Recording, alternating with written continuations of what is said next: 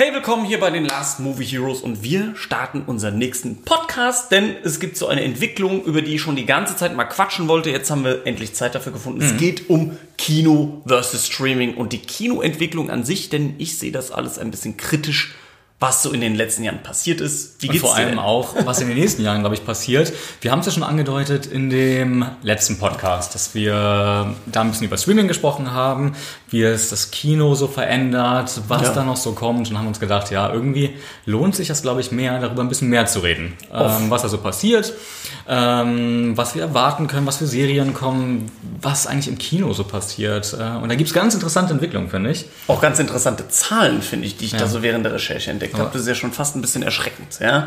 Prost, lass dir schmecken. Du, dein Monster Energy Drink, der gehört ja mittlerweile zum Podcast dazu wie... Weil wir so viele schon hatten. Aber jetzt war es so ein Monster als Getränk. Ja, ich muss sagen, die letzten Male, die ich regulär im Kino war, wir haben ja das Privileg, immer in die Pressevorführung gehen zu können, da ist es eigentlich immer sehr gesittet. Also die Leute benehmen sich, die Handys müssen oft abgegeben werden und keiner nervt einem irgendwie mit einer WhatsApp-Form. Das ist ein bisschen wie beim Flughafen. Man muss durch so eine nicht Schranke, sondern durch einen Detektor durchgehen und muss dann seine elektronischen Geräte abgeben. Genau, weil die Angst haben vor Raubkopien, dass man dann nichts mitfilmt und abfotografiert. Ist auch verständlich. Genau. Ist auch in Ordnung. Und ich find's super, weil mich nervt dann keiner im Kino. Und die letzten Male, ich liebe Kino wirklich, aber immer wenn ich regulär im Kino war, dann ist irgendeiner, der 10 Minuten nach Filmbeginn reinkommt, das ist irgendwie nicht mehr so der Respekt gegenüber des Mediums da. Dann dotzen die noch hinten an meinen Sitz und einer will durch meine Reihe und die kommen mit der Taschenlampe, weil sie nicht wissen, wo sie sitzen. Dann das ist auch so ein Grund, warum Streaming so immer mehr erfolgreich wird, weil da hängen die Leute nur auf der Couch und gucken zwischendurch. Das ist eigentlich echt traurig, ne? Daran habe ich jetzt noch gar nicht vorher gedacht, aber natürlich ist das ja auch so. Die hängen zu Hause und gucken dann die ganze Zeit einfach WhatsApp mal nach, ein bisschen Instagram, ein bisschen Facebook, ein bisschen YouTube am besten noch und konsumieren dann parallel einen Film. Und das ist natürlich besonders schade, wenn dann wirklich so ein Highlight-Film irgendwie wie Roma rauskommt, den man eigentlich auf der großen Leinwand sehen muss, wegen den großartigen Bildern. Und dann kommt er halt bei Netflix, beziehungsweise 2 Wochen ins Kino und dann ist er halt da. Genau, aber ich als Kinogucker oder Filmgucker eher gesagt, ich bin dann froh, dass sowas auf Streaming rauskommt, weil mich dann auch einfach keiner mehr nervt mit irgendwelchen Gekruschel oder manchmal sitzen wirklich Leute hinter einem und die quatschen die ganze Zeit über wie denn der Tag so war und welcher Typ sie jetzt angemacht hat oder so. Und dann frage ich mich, muss das hier im Kino sein? Dann geht doch in eine Bar oder so, aber ich weiß nicht. Diese Entwicklung gefällt mir nicht und ich kann alle verstehen, die weniger ins Kino gehen. Und da will ich dir auch gleich mal mit einer Zahl in den Nacken fallen. Ich habe gelesen, dass... Aber warte mal, du hast ja auch in Hamburg haben wir zum Beispiel das Savoy oder so. Ein paar also meinst du jetzt, musst aber erklären, was das Savoy ist. Nicht jeder kommt aus Hamburg. Das Savoy ist hier ein Kino, was jetzt seit ein paar Jahren wieder da ist, hat inzwischen zeitlich geschlossen. Und da kann man nicht unbedingt Arthouse-Filme angucken, sondern das ganz normale Kinoprogramm, nur eben in Originalsprache. Das heißt auf Englisch, Roma lief zum Beispiel auf Spanisch. Und dadurch grenzt man natürlich ein gewisses Publikum aus. Genau. Und ich sag mal, die Leute, die in dieses Kino gehen, können sich meistens benehmen. Und so eine Kinos ist immer schön, so ein Kino noch zu haben. Ja. Im Gegensatz zum Cinemaxx oder UCI, wo es teilweise echt unter aller Sau zugeht. Ja, ich kenne das in Frankfurt, im Metropolis ist es auch immer ganz schlimm. Und ich bin auch froh, dass in Frankfurt demnächst wieder die Astor Film Lounge aufmacht, weil das auch so ein Nobelkino mit Ledersitzen, kannst die Rückenlehne verstellen, so wie bei dir hier das Savoy. Genau, das kennst du ja auch. Genau, nur in der Astor sind die Preise ein bisschen gehoben. Und weil wie teuer ist das bei dir? Ich glaube, da fängt es dann bei 14 Euro an für eine normale Vorstellung. Weißt du, was das Gute ist? Das Savoy, muss ich sagen, ist fast das modernste Kino. Und trotzdem günstig, ne? 70 mm, das einzige Kino hier im Norden, was 70 mm Projektion anbietet, beziehungsweise zeigen kann, weil sie die Technik haben und auch verstehen. Die passen auf, dass das Bild nicht gecroppt ist oder irgendwas anderes, wie im Cinemax. Mir ist das schon wirklich oft passiert, dass was abgeschnitten wurde, weil sie das falsche Bildformat abgeschnitten haben. Bei Barry Seale war das und auch bei anderen Filmen. Das war echt krass. Und das Gute, du hast was die kannst du zurücklehnen. Du hast fast so bequeme Sitze wie so die Couch, also wirklich Ledersitze. Und du hast günstige Preise. Ich zahle, glaube ich, für eine Standardvorführung, die nicht 3D ist, 9 Euro. Und ich finde 9 Euro dafür sehr, sehr fair, muss ich sagen. Genau, also für den Komfort, den man da hat. Mhm. Ich muss sagen, so ein hoher Preis hat halt den Vorteil, dass die eh nur zum Quatschen ins Kino gehen, sich dann zweimal überlegen, ob sie 14 Euro bezahlen. Ich habe manchmal das Gefühl, das ist denen scheißegal. Die gehen da wirklich mit Freunden hin, zahlen 15 Euro plus Popcorn, 20 Euro die Person und das ist denen egal. Keine Ahnung. Das ist auch hart. Über die Preise im Kino kommen wir auch noch. Ich wollte jetzt mal sagen, dass die Besucherzahlen im Kino seit 2001 krass zurückgegangen sind und das war mir gar nicht so bewusst, bis ich das hier mal recherchiert habe, denn seit dem Jahr 2001 gibt es einen Abfall von 42%. Das heißt, 42%. Das ist fast die Hälfte. Das ist schon ein bisschen hart. Also während 2001... In Deutschland oder in den Staaten? Oder allgemein weltweit? Das, was ich rausgesucht habe, war in Deutschland. Mhm. Ja, 2001 sind hier durchschnittlich noch 3,4 Millionen Besucher pro Woche ins Kino gegangen. Und 2018 waren es dann nur noch 2 Millionen. Und das erste Halbjahr 2018 war noch schlimmer als 2017. Da sind nochmal 17% runter. Aber die haben nicht weniger eingespielt, die Jahre. Genau, das habe ich eben nochmal gecheckt. Man muss halt ein bisschen gucken. Inflation spielt da auch eine Rolle. Also der Durchschnittskinopreis, kann man ja runterrechnen. Ist da Titanic rausgekommen? 2000 war es 99? Nee, das war 96, als die Titanic rauskam. Das ist schon deutlich älter. Ne? Ja, ich hätte gedacht, das hat damit was zu tun, weil das haben viele Leute geguckt. Okay. Also 98 lag der Durchschnittskinopreis, wenn du halt deinen Umsatz durch die Besucheranzahl teilst, bei 5,50 Euro und im Jahr 2017 dann bei 8,63 Euro. Das heißt ja schon, okay, es über 3 Euro teurer geworden, das Kino. Also und das sind 30. Genau, jetzt könnte man sagen... 60%, also von 50, 10%, 50 Cent, fast 60%. Das ist gut in Mathe aufgepasst. Hast du die Hälfte der Besucher, hast trotzdem das gleiche Geld, ja. Genau, so sieht's aus. Ich habe erst gedacht, okay, liegt an der Inflation, aber selbst mit Inflation wären wir nur bei 8,17 Euro gewesen, statt 8,60 Euro. Und die Inflation lag nicht immer bei 2%, mit denen ich jetzt gerechnet habe. Die lag im großen Teil drunter, aber ich habe einfach mal mit 2% gerechnet, was man so als Mathematiker macht. Ich finde das ein bisschen krass. Es gab auch einen Anstieg durch Avatar. Da kam halt der 3D-Boom. 2009, genau. Genau, 2008 lag der Preis noch bei 6,14 Euro und 2009 dann bei 6,67 Euro. Das sind 53 Cent mehr, was sich durch 3D erklären lässt. Wenn wir ehrlich sind, kostet jetzt ein Ticket, wenn du normal ins Cinemaxx gehst, für 3D 14 Euro manchmal. Genau. Plus Logenaufschlag oder sonst irgendwas. Der Durchschnittspreis aktuell liegt bei 8,63 Euro. Das ist schon heftig. Also für mal Kino. Ja. So, ich will mir mal einen Film angucken. Und was da ja noch gar nicht mit reinzählt, ist, ich will jetzt einen Kinoabend verbringen und die meisten Leute wollen halt dann noch was snacken, was trinken. Und wenn ich mir da die Preise angucke... Also das hat aber auch nichts mit den Einspielergebnissen zu tun. Aber das gar nicht. Aber das kommt halt für mich als Besucher, als Kosten noch oben drauf, was mich wurmt. Ja, deswegen läuft man dann doch in den Rewe und schmuggelt es irgendwie mit rein, was ich auch irgendwie traurig finde. Muss man sehen, also wenn zum Beispiel 3D-Filme zurückgehen würden... Und die Kinos dadurch weniger einnehmen würden, ganz klar, weil es weniger kostet, würden auch wieder die Kinozahlen deutlich niedriger aussehen, als sie jetzt eben sind. Also die Einnahmen. Weil ja, genau. Das Kino profitiert ja auch. 2-3 Euro ist ja nur für das 3D da. Genau. Und das teilen sich ja Kino und Verleih. Ich glaube, das ist ja immer so um die 50%. Hatte ich mal gelesen. Disney 50%, die anderen sind ein bisschen anders. Genau, Disney nimmt mehr als die anderen. Fürs Kino bleibt da gar nicht so viel hängen. Deswegen hauen die Preise für Popcorn und so hoch. Ich hole mir aus Prinzip eigentlich fast nie Popcorn. Außer es ist jetzt wirklich mal so ein Special-Abend, wo ich mit meiner Freundin reingehe und sage, ey, jetzt können wir uns Popcorn. Aber ansonsten ist mir das einfach zu teuer und ich finde das unverschämt. Wir brauchen noch irgendwas Reißerisches. Was meinst du? Für die Headline. Warum wird das Kino durch Streaming teilweise natürlich auch noch so aussterben, könnte man jetzt sagen. Aussterben würde ich nicht sagen. Ich würde auf jeden Fall sagen, verändern. Weil, wenn man mal ganz ehrlich ist, es gibt ja so einen Sequel-Remake-Boom und Comic-Verfilmung und so. Genau, da gibt's ja einen krassen Boom und so neuere Filme, die dann innovativ sein wollen, wie Mortal Engines, jetzt um ein super aktuelles Beispiel zu nennen, die gehen dann an der Kinokasse richtig krass baden, okay? Zu Recht. Genau, man muss bei dem Film sagen, zu Recht, aber das verleitet ja die Studios dazu, wirklich nur noch diesen Einheitsbrei quasi in die Kinos zu schießen. Da muss ich jetzt mal ein paar Zahlen offenlegen, was auch natürlich, dass sondern die Studios dazu bewegt, solche Filme zu machen, sind einfach die Zahlen. Also Zahlen lügen nicht. Ich kann jetzt mal die Top 10 Filme, was das Einspielergebnis von 2018 angeht. Sind alles 3D-Filme? Pass auf, erstmal Avengers Infinity War 2,05 Milliarden. Mhm. Black Panther 1,35 Milliarden. Jurassic World 1,3. Incredibles 2 1,2. Venom 853 Millionen.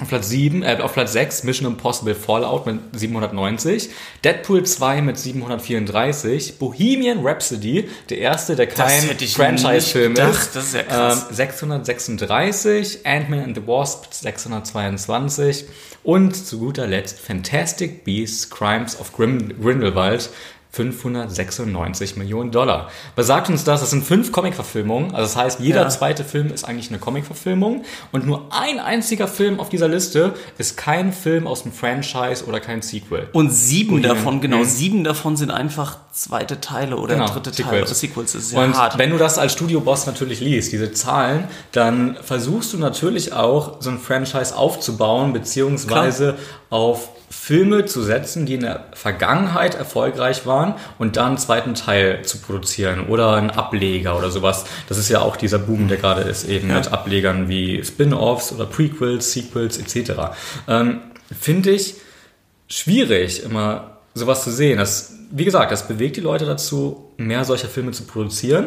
Logischerweise, aus Unternehmersicht verstehe ich das. Kreativ ist es furchtbar, was da eigentlich passiert. Das ist ja so ein bisschen dann die Krux an der Sache. Mhm. Ja, ich vermisse so ein bisschen die Kreativität, aber wenn ich solche Zahlen sehe, man merkt halt, dass Kino eben nicht mehr nur Liebe zum Film ist und ich will jetzt was Neues schaffen und eine tolle Geschichte erzählen. Es ist wirklich gefühlt nur noch Geldmacherei und es geht mir auf den Keks. Und wenn man mal kreativ sein möchte und sein Ende nicht abändern möchte, um auf Auslöschung zu kommen, dann sagt Paramount, nee, dann geben wir das lieber an einen Streaming-Anbieter. Und mir vermittelt es das Gefühl, das Kino zeigt irgendwann in naher Zukunft fast nur noch Blockbuster und Arthouse-Kino und so kreative Dinger, wo die Regisseure sich mal austoben können, die landen dann bei Streaming-Anbietern. Das kann gut sein, weil Streaming-Anbieter haben dann natürlich den Vorteil, die können die Sachen, die im Kino laufen, die Blockbuster, auf deren jeweilige Plattform zeigen und zusätzlich Geld investieren für eben Arthouse, für das etwas anspruchsvollere Publikum, sagen wir jetzt einfach mal. Genau. Und dass Roma im Kino läuft, ist ja in Deutschland zumindest jetzt erstmalig, dass ein Streaming-Film quasi im Kino lief. Ich frage mich, ob in Kinos, wenn das sich wirklich die Hinsicht entwickelt, dass die nur noch Blockbuster zeigen und Streaming-Anbieter dann immer mehr eigenes Zeug und so produzieren. Und die Kinos werden sich sehr wahrscheinlich dann weigern, die zu zeigen, weil die einfach zu wenig Profit machen, weil die Spielzeit dann auch immer zu kurz ist. Wenn ich jetzt gucke, Roma lief eine Woche im Kino und dann war auf Netflix verfügbar. 6. und 14. Also eine Woche. Ja, und ein Kino hat da eigentlich kaum Profit. Und weißt du auch, warum der im Kino lief? Weil erstens Oscar-mäßig natürlich in den USA. Ja, Netflix will den Oscar und darum ging es. Aber es gibt in den USA zumindest, hätte man hier aber nicht machen müssen, in Deutschland. Hätte man nicht machen müssen. Ich kann aber sagen, warum man es in Deutschland wahrscheinlich gemacht hat, damit auch die Leute den Film gucken können, die noch kein Netflix-Abo haben. Und da das ja ein Drama ist, eher für älteres, vielleicht auch intellektuelles oder anspruchsvolles Publikum und die vielleicht, die Älteren sich nicht so mit Streaming auskennen oder so und vielleicht den Film trotzdem sehen möchten, die können dann trotzdem in Roma gehen. Ich weiß nicht, wie es in Frankfurt war, aber hier lief der leider nur in 2 Kinos. In Frankfurt lief er in einem. Ja, schon bitter. Ich glaube, es waren 14 Kinos deutschlandweit oder so. Das ist schon ziemlich bitter. Ja. Auch ein bisschen schade. Für so einen heißen Oscar-Kandidaten vor allem, ne? Aber das bestätigt ja eigentlich nur die Entwicklung, dass alles zu Blockbustern geht und das Kino sich so ein bisschen was einfallen lassen muss, um nicht irgendwie ganz verloren zu gehen, weil mich reizt Kino so immer weniger, weißt du, weil im Kino finde ich es geil, Blockbuster zu sehen und ich habe geile Effekte und irgendwann vielleicht auch mal gutes 3D. Man wird ja auch immer gezwungen, 3D zu gucken, was mir auch auf die Eier geht. Spider-Man zum Beispiel, Into the Universe, der soll gutes 3D gehabt haben. Wir haben ihn aber nicht gesehen. Ja, das nervt mich so, dass ich den nur in 2D gesehen habe. Jeden Mist zeigen sie uns in 3D und jedes Mal beschwere ich mich darüber, wie flach dieses 3D ist und dass man sich doch bitte den 3D-Besuch sparen soll nach Möglichkeit. Ja. Und dann gibt es mal einen richtig guten 3D-Film und den zeigen sie uns in 2D.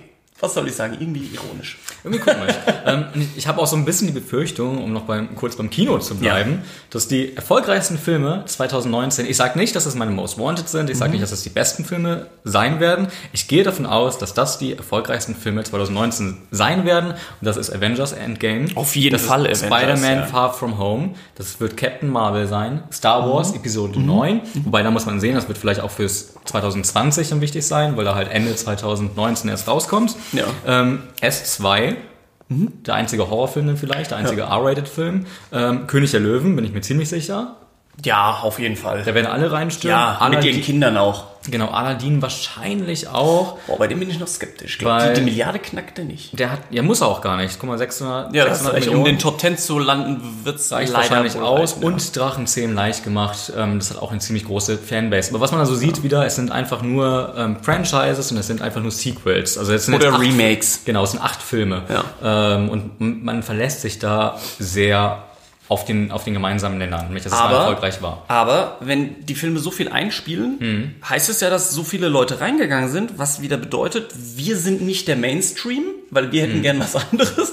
So, aber der Mainstream, der liebt die Filme, der bezahlt für die Filme, der geht gern rein, der ist zufrieden. So, aber ich muss jetzt ehrlich sagen, selbst wenn die Entwicklung jetzt dahin geht, was einfach mein Gefühl ist, mehr Blockbuster und alles drum und dran und Kino muss, glaube ich, in Zukunft, um nicht noch mehr Zuschauer zu verlieren, was ja die Zahlen belegt haben, so ein bisschen mehr ins Event gehen. So, dass Kino wirklich so ein besonderes Erlebnis ist. Das Kinopolis macht, da wo ich immer die Interviews führe, die haben das schon ganz geschickt gemacht. Für mich natürlich eine schlimme Entwicklung, aber die sind einfach nur konsequent auf die junge Generation aus. Da gibt es ja zum Beispiel WLAN im Kino. Ich meine, selbst ohne WLAN hängen mir die Leute mit dem Handy wahrscheinlich vor den Augen rum oder so, aber das ist dann vielleicht ein Anreiz für Leute mit wenig Datenvolumen oder so. Noch mehr im Internet zwischendurch sind. Ja, so ungefähr. Ja. Oder den Film Livestream. Nein, keine Ahnung. Aber so wollen die halt Leute ins Kino locken und die Idee an sich finde ich gar nicht so schlecht, so ein bisschen mehr auf Komfort zu gehen oder wie die Astor oder das Savoy mit Ledersitzen, mit Garderobe, Berührungscocktail und WLAN so. Finde ich nicht so gut. Das mit mehr auf Komfort zu gehen, finde ich gut. Das ist aber eine Entwicklung, die findet gerade statt. Hier in der Hafen City in Hamburg hat auch ein neues Kino aufgemacht. Bedienung am Platz? Bin ich mir nicht sicher. Ich meine ja, ich war noch nicht da. Es hat jetzt vor kurzem aufgemacht und setzt auch sehr, sehr auf Luxus. Genau. Und dafür sind die Leute auch bereit, Geld auszugeben. Genau. Ja, und das ist eigentlich eine ganz schöne Entwicklung. Muss man gucken, was man da für Filme sehen kann. Was natürlich dann auch wichtig ist, wenn man halt diese ganzen Blockbuster im Kino hat, dass es Alternativen gibt. Und da kommen, glaube ich, jetzt so ein bisschen zu den Streaming-Anbietern, die nicht mehr nächstes Jahr nur Netflix sein werden, nicht nur Amazon Prime, sondern noch ein paar andere neue, die dazukommen. Aber Filme, die beim Streaming sind, wie gesagt, ich glaube, das sind dann eher die kleinen und die großen, die willst du als Blockbuster, die willst du doch auf der großen Leinwand sehen. Stell dir mal vor, der nächste Avengers kommt auf Netflix raus. Ich würde ja auf den Boden kotzen. Da würde ich sagen, es kann nicht sein, ich will den in super geilem 3D sehen, werden wir hier nicht zu sehen bekommen. Das ist ein Marvel-Film, da gibt es nicht alles 3D. Genau, super Dolby Atmos drumherum mit einer, weiß ich nicht, 4K oder 8K LED-Leinwand oder so. LED-Leinwand nicht, aber mit einer Projektion. Ach so, Entschuldigung. So ein großer LED-Fernseher. Genau, sowas. Oder dann mit beweglichen Sitzen oder dann, es gibt auch schon diese 4DX-Kinos, wo doch dann so Regen runterkommt und sowas. Es muss immer mehr zum Erlebnis werden. Genau. Aber zusätzlich eigentlich auch Arthouse. Ich finde es ein bisschen schade. Ja, aber das wird man wahrscheinlich bald nicht mehr im Kino sehen, sondern nur bei Streaming und wenn die ihre Sachen dann die Sache ist ja auch, durch die ganzen neuen Streaming-Anbieter, die da so aus dem Boden schießen werden nächstes Jahr, werden ja Arthouse-Filme vermutlich noch weniger geguckt im Kino. Weil einfach die Konkurrenz zu Hause so groß ist. Wir haben auch ein bisschen mal nachgeguckt, was so nächstes Jahr kommt. Also Netflix bleibt natürlich, Amazon bleibt natürlich. Aber Netflix auch muss ein bisschen zurückstecken, weil Disney Plus. Genau. Da komme ich gleich. Also genau, Netflix hat oder beziehungsweise fing dieses Jahr schon an damit, oder letztes Jahr, also 2018 damit an, dass sie weniger eingekauft haben. Aus dem einfachen Grund, weil sie gemerkt haben, da kommen neue Anbieter. Die Rechte für die Filme werden entweder A, immer teurer oder B, die wollen die selber haben, wie du gerade sagst. Genau, Disney Plus. Das ist einer der neuen Streaming-Anbieter, die nächstes Jahr kommen, oder dieses Jahr jetzt kommen, Ende 2019. Bin ich gespannt drauf. Weißt du ein bisschen was darüber? Ich weiß, dass die natürlich ihr ganzes Zeug selbst vertreiben werden und die Lizenzen bei anderen Plattformen wohl entweder sehr teuer gestalten oder, wie ich Disney jetzt so kennengelernt habe, gar keine Lizenzen mehr rausgeben und das wirklich selbst vertreiben. Soll aber wohl auch familienfreundliches Programm sein, soweit ich weiß. Aber die haben auch verdammt viel eingekauft. Überleg mal, die haben das Ganze Fox gekauft für 54 Milliarden Dollar. Das ist verrückt. Und in Fox hast du dann Alien mit drin, zum Beispiel dieses ganze Franchise. Du hast Avatar mit drin, was immer noch der erfolgreichste Film aller Zeiten ist mit 2,7 Milliarden. Da kommt ja einfach nichts ran. Ja. Da haben die haben sehr gut eingekauft. Dann haben sie noch Marvel, dann haben sie noch Star Wars gekauft. Also das ist ein Imperium, das ist schon... ist groß. Ich wäre gern Walt Disney. Ist schwierig. Ja. Das ist natürlich jetzt auch wieder so eine Angst, die man jetzt hat, dadurch, dass die Maus immer mächtiger wird und ein Großteil, muss man einfach sagen, des Filmmarktes beherrscht, eben auch durch LucasArts, die sie auch gekauft haben und noch andere, dass sie halt sehr, sehr den Markt bestimmen. Und natürlich kann ich mir auch vorstellen, die ganzen Produktionshäuser sehen, wie erfolgreich Netflix und Amazon Prime sind. Und die fragen sich auch, ey, warum sollen wir eigentlich den Markt überlassen, als Monopol schon fast, weil es gibt ja nur die beiden großen. Ja, klar, es gibt noch HBO, es gibt Hulu und so weiter, aber das sind ja schon die Marktvorreiter eigentlich. Wir können das auch. Und so eben genau Disney Plus. Man muss mal gucken, wann das nach Deutschland kommt. Der Release für Amerika ist eben erst dieses Jahr. Offiziell ist noch nichts für Deutschland angekündigt. Ich denke aber mal, das wird kurze Zeit später auch hierher kommen. Und die Produktionen, die sie angekündigt haben, sind spannend. Da bin ich sehr, sehr gespannt. Die Eigenproduktion meinst du jetzt, ne? Extra für diesen Streaming. Die wollen natürlich auch das Marvel Cinematic Universe damit erweitern. Ja. Kevin Feige hält sich da noch ein bisschen zurück. Und da kommen zum Beispiel Serien wie eben Nick Fury, war am Anfang nur ein Gerücht, beziehungsweise hat sich jetzt rausgestellt, dass es nur ein Gerücht ist. Er wird vermutlich in einer Serie drin vorkommen, die aber größer ist als nur Nick Fury. Da weiß man noch sehr, sehr wenig. Worüber man ein bisschen was weiß, ist Loki. Die Serie wird kommen, definitiv. Man muss gucken, in welcher Zeit er spielt. Es wird auf jeden Fall Scarlet Witch and Vision kommen. Ja. Das ist schon mal fix. Und ein Charakter bekommt noch, nämlich Falcon, bekommt auch seine eigene Serie mit vermutlich Bucky, dass die beiden als Duo antreten. Und was ich ziemlich, ziemlich krass finde, die Vision-Serie, also die Scarlet Witch und Vision-Serie. Kommst du jetzt aufs Budget? Hat ein Budget. Hätte ich jetzt auch gesagt. 100 Millionen Dollar. Das ist krass für eine Serie, das ist schon pervers. 10 Folgen, 10 Millionen Dollar pro Folge. Ja, das ist ja schon, ich weiß nicht, wie teuer ist Game of Thrones, weißt du das? Sie sind inzwischen auch fast da angelangt, war am Anfang aber nicht so. Das heißt, die ziehen gleich damit mit auf, eigentlich mit dem, wo Game of Thrones heute ist. Finde ich krass. Ist ein wahnsinnig hohes Budget für eine Staffel. Aber ist ja auch eine gute Entwicklung, wenn die sich sagen können, wir können uns das leisten. Ich hoffe halt nur für Disney, dass sich das auch rechnet, weil ich auch gelesen habe, dass die weniger Geld im Monat verlangen wollen als Netflix. Da bin ich mal gespannt, ob die das wirklich auf die Reihe kriegen. Das ist auch so eine Sache. Man muss sich ja als Zuschauer dann fragen, guck mal, es gibt dann die Anbieter und auch andere, auf die wir zu sprechen kommen, wie selektiere ich eigentlich? Ich hole mir ja nicht 8 verschiedene oder 6 verschiedene Abos und zahle 6 mal 10 € oder so. Genau. Das werden die wenigsten machen. Kann ich auch nachvollziehen. Ja. Werde ich auch nicht machen. Ich werde dann auch selektieren, was... Vielleicht teilt man sich auch auf. Wenn man alleine ist, ist es natürlich immer ein bisschen blöd. Wobei Netflix kann man sich ja teilen. Das möchten die auch. Das finde ich immer ganz cool. Aber also, ansonsten... Das ist so die Grauzone, die es da gibt bei Netflix. Ja, nee, bei Netflix meine ich, die finden das voll in Ordnung. Bei den anderen ist es eher die Grauzone. Ja. Aber wenn man, weiß ich nicht, zu zweit ist oder zu dritt im Haushalt oder so, kann man sich das ja auch teilen. Also ich habe zum Beispiel Netflix, meine Freundin hat Amazon Prime. Okay. Ich hole mir dann noch Disney, sie holt sich dann Apple und dann sind wir zufrieden. Muss man mal gucken. Aber es wird halt dementsprechend noch mehr geben. Und du hast ja auch schon Star Wars genannt. Ja. Die erste Serie, die bekannt ist The Mandalorian. Ja. Wird nach Episode 6 und vor Episode 7 spielen, also genau dazwischen. Das wird nicht, wie es am Anfang das Gerücht war, es hat schon Favreau schon dementiert, es wird nicht die Story um Boba Fett sein. Hat ja jeder gehofft. Genau, habe ich auch gehofft, habe ich sehr gehofft. Wäre ziemlich cool, wenn er seine eigene Storyline als Serie bekommt. Ja, wird noch kommen, jeder schreit danach. Aber eigentlich ist es doch schön, wenn man was komplett Neues sieht. Und das ist ein neuer Charakter, man muss gucken, ist irgendwas Warrior-mäßiges, hat er ihn beschrieben, also ein Söldner, ein Krieger, und in dem Universum auf jeden Fall stattfinden. Vielleicht ist er doch Boba Fett, aber die wollen es noch nicht raushauen. Kann sein, dass sie einen auf die falsche Fährte locken. Haben sie nicht zum ersten Mal gemacht. Genau. Ja. Und was natürlich toll ist, dass Jon Favreau Jon Favreau mit da involviert ist. Ich weiß noch nicht, ob als Regisseur, auf jeden Fall als Showrunner mit. Und das ist ein Mann, der hat Iron Man 1 gemacht. Iron Man 2 ist jetzt okay, spreche ich jetzt nicht an. Aber Iron Man 1 auf jeden Fall, der hat Marvel-Erfahrung. Und der macht ja jetzt auch den neuen König der Löwen. Genau. Da bist du ja ganz heiß drauf. Oh ja, aber spitzt sonst was. Da wurde ich beim Trailer schon ein bisschen feucht im Gesicht. Jon Favreau, klasse Mann.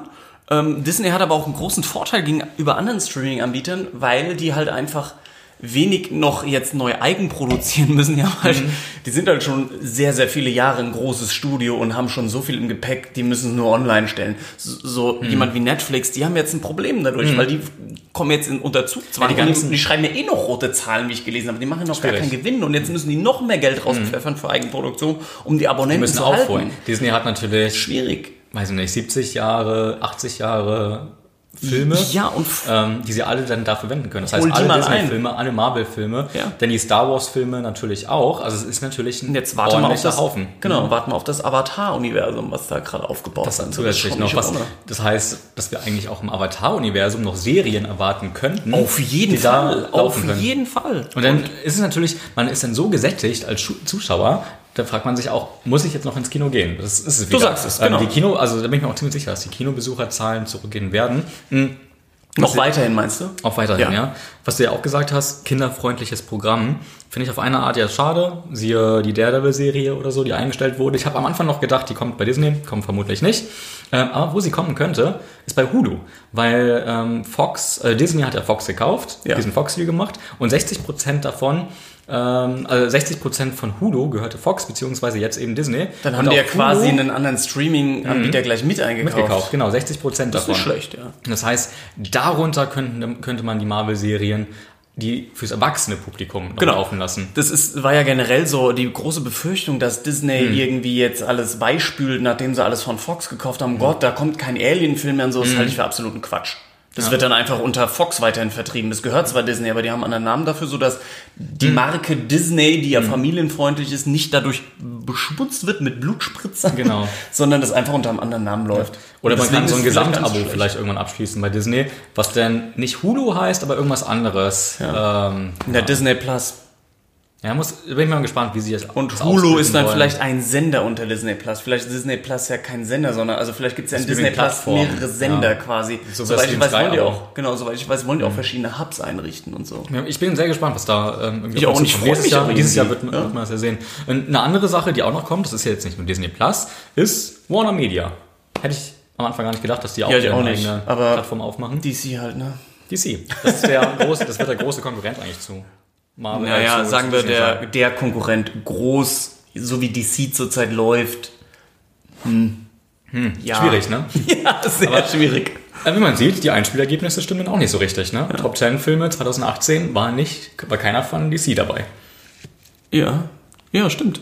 Na gut, aber was kam denn von DC letztes Jahr? Kam Justice League, ist ein bisschen älter. Was kam denn letztes Jahr von DC? 2018 kam eben Aquaman noch raus. Ja, zu spät. Aber sonst? Der wird nicht so erfolgreich. Dieses Jahr war doch DC-frei, oder? Oder haben wir da einen vergessen? Welcher DC-Film kam denn 2018 außer Aquaman? Wonder Woman kam auch schon vorher. Ja. Und Justice League. Auch. Ja, okay. Das ist ja auch traurig. Das spricht ja eigentlich Bände. Dass sie immer noch nicht wissen, wohin sie wollen. Aber ich will jetzt gar nicht über DC haten, weil so schlimm finde ich DC gar nicht, wie es von den meisten gemacht wird. Ist halt anders. Und noch ohne Plan. Experimental. Aber man hat schon 2 Serien, die man da veröffentlichen will, von denen man weiß. Und das ist einmal, von einer weiß ich, das ist Pennyworth, die Vorgeschichte von Alfred, wie er Thomas Wayne kennenlernt. Und die andere? Die ist Swamp Thing. Die James Wan. James Wan hat es jetzt aber auch mit Warner. James Wan hat es produziert, beziehungsweise produziert es gerade. Ich bin gespannt. Die soll mega brutal werden, wie ich mal gelesen habe, jetzt wo du sagst. Ob sie es einhalten, aber auch Pennyworth. Pennyworth soll auch R-rated-mäßig werden. Also das heißt, die könnten eigentlich das machen, was sie eigentlich mit den Filmen machen wollten. Ein brutaleres Universum, ein düsteres, das, was eigentlich DC ja ausmacht in den Comics. Und schon haben wir wieder einen Vorteil von Streaming gegenüber Kino, weil bei Kino achtet man darauf, wie viele Leute gehen rein und generiere ich genug Gewinn. Mache ich wirklich einen R-rated-Film, genau. So wie bei Venom. Die ganze Zeit als R-rated geplant und es hieß auch R-rated, da haben sie nochmal ihr Kämmerlein gesetzt, nochmal die Zahlen analysiert und gesagt, nee, mach doch PG-13 und das Schlimme ist, es hat ihnen recht gegeben. Ja. Verdammte Kacke. War erfolgreich, ja. Ja, traurig. Warum seid ihr da ins Kino gegangen, verdammt? Ich fand ihn nicht so gut. Du fandst ihn besser als ich. Ich fand Brandon. Ja, ich fand ihn nur beim ersten Mal. Ich darf ihn aber wahrscheinlich auch kein zweites Mal gucken. Nee? Aber wie gesagt, es ist eine traurige Entwicklung. Aber Venom kommt dann ja, ich weiß gar nicht, zu Disney kommt es ja auch nicht, ist ja Marvel, aber Sony. Muss man gucken, was mit den Sony-Filmen passiert, ob die auch irgendwann ein eigenes Universum. Ich frage mich auch, wie, jetzt wo ich so deine Zahlen hier sehe, wie kann denn Venom mehr eingespielt haben als Deadpool 2? Deadpool hat auch so eine große Fanbase. Ja, R-Rating. Und ist, aber das kann doch nicht sein. Nein, das ist traurig. Das bestärkt es ihn wieder. Ja. Und ja, Warner-Filme sowieso kommen dann natürlich auch darauf. Ja. Die haben dann auch eine Base, das heißt, die haben eine Christopher Nolan-Base halt, ne? Die auch, zum Beispiel. Starke Filme. Und einen dritten Anbieter wird es auch noch geben. Dieses Jahr. Ich sage immer nächstes Jahr. Weil auf den bist du schon richtig spitz. Und das ist von Apple. Ja. Weil man hat noch keinen Namen für diesen Apple-Streaming-Dienst. Es wurde jetzt vor kurzem angekündigt, dass er vermutlich 2019 rauskommen wird. Und das ist eine Kooperation mit A24. Genau, deswegen findest du es so geil. Aber ich muss sagen, A24 macht auch einfach geile Sachen. 9 von 10 Filme sind auf jeden Fall mindestens gut. Ja. Und 3 davon richtig gut. Mindestens. Leute, die mich kennen, hätten gesagt 7 von 10. Naja, das ist ein Insider. Weil ich so oft früher 7 von 10 Punkten vergeben habe. Ja. Und da bin ich sehr, sehr neugierig. Weil Apple, die haben einfach einen riesen Hahn an Geld, den sie aufmachen können. Und A24 ist einfach kreativ. Die Frage ist, inwieweit beeinflussen sich die beiden Unternehmen? A24 ist halt dafür bekannt, mit wenig Budget Kreatives umzusetzen. Ich glaube nicht, dass sie sich groß beeinflussen. Ich glaube aber, dass es eher ein Randprodukt wird, weil Apple ja selbst dann Sachen produzieren müsste und die A24-Dinger ja dann doch eher Arthouse sind. Ja, vielleicht ist es auch nur ein Teil von Apple dann. Und die Frage ist auch, macht A24 denn überhaupt noch Filme fürs Kino oder machen sie dann nur noch Filme für Apple? Das ist so ein bisschen, oder Serien für Apple, das ist so ein bisschen die Befürchtung, die ich habe. Oh ja, das wäre traurig. Jetzt sage ich schon wieder traurig. Beim nächsten Mal traurig kriege ich einen Nackenklatscher. Was aber noch interessant ist, was man bisher weiß, dass die 3 Leute unter Vertrag wohl haben, Apple bzw. A24 in dieser Kombination. Und das ist Steven Spielberg. Ui! Der, muss man gucken, was er da macht. Reese Witherspoon. Und Oprah Winfrey. Oprah. Ja. Oh Gott, ey. Schamalama, Ding Dong. Oprah Winfrey. Oprah, naja gut, macht wieder neue Talkshows oder Talkformate. Ja, die sollen da kommen. Nee, echt? Talkformate kommen. Da habe ich jetzt ins Blaue geraten und getroffen. Ja, das hast du richtig getroffen. Man nennt mich auch Bullseye. Das ist das, was man bisher weiß. Wie gesagt, das sind jetzt die 3 neuen großen Streaming-Anbieter, die aber dafür sorgen, dass der Markt ganz schön wachgerüttelt wird ab nächsten Jahr. Das ist immer so, wenn du einfach da draußen Monopolstellung hast, dann musst du dir wenig Sorgen machen um dein Geld, um die Einspielergebnisse, um keine Ahnung, dass was reinkommt.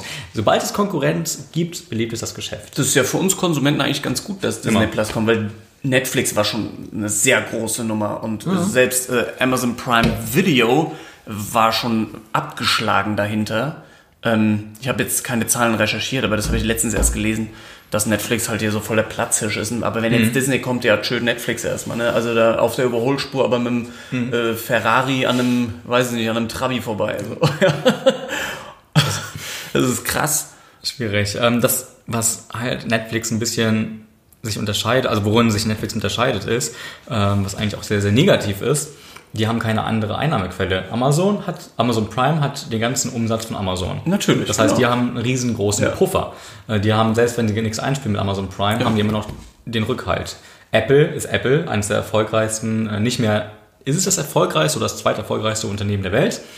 Also was die Zahlen angeht. Ja. Dann eben Warner. Warner hat die Warner-Filme. Das heißt, die haben auch erstmal genug Rücklagen. Ja. Und was haben wir noch dann? Disney. Und Disney, ja, wissen wir alle. Ja, die gehen hoch auf die 1 und ich werde die auch auf jeden Fall abonnieren, wenn ich... Das heißt, wir haben auf jeden Fall von den 5 Spielern haben wir 4, die am langen Hebel sitzen. Und Netflix. Es ist schwierig.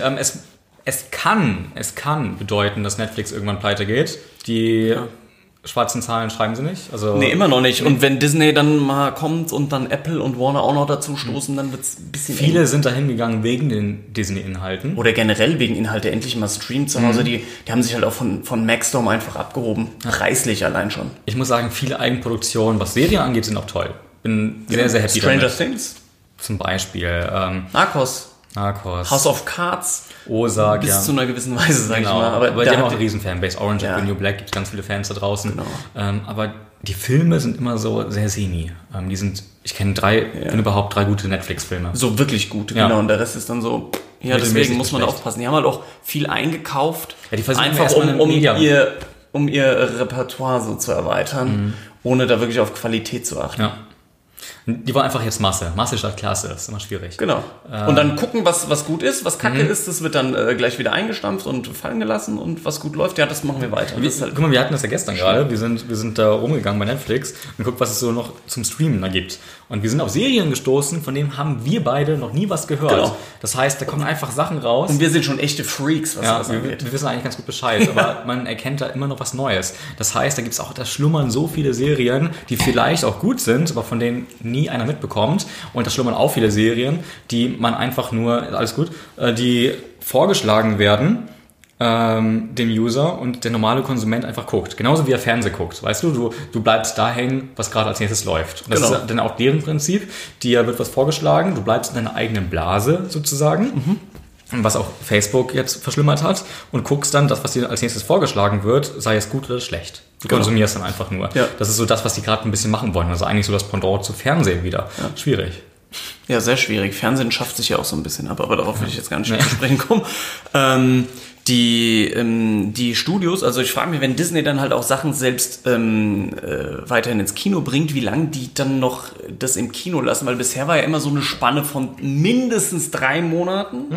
In der Regel waren 6 Monate zwischen Kino und Heimkino. 5 bis 6. Ja, aber so in der Regel, nehmen wir mal ein halbes Jahr als Richtwert zwischen Kino und Heimkino. Und ich hatte letztens gelesen, dass die Studios es gerne hätten, dass es dann nur noch eine Spanne von 2 Wochen gibt. Wo hast du es gelesen? Bei Variety.com.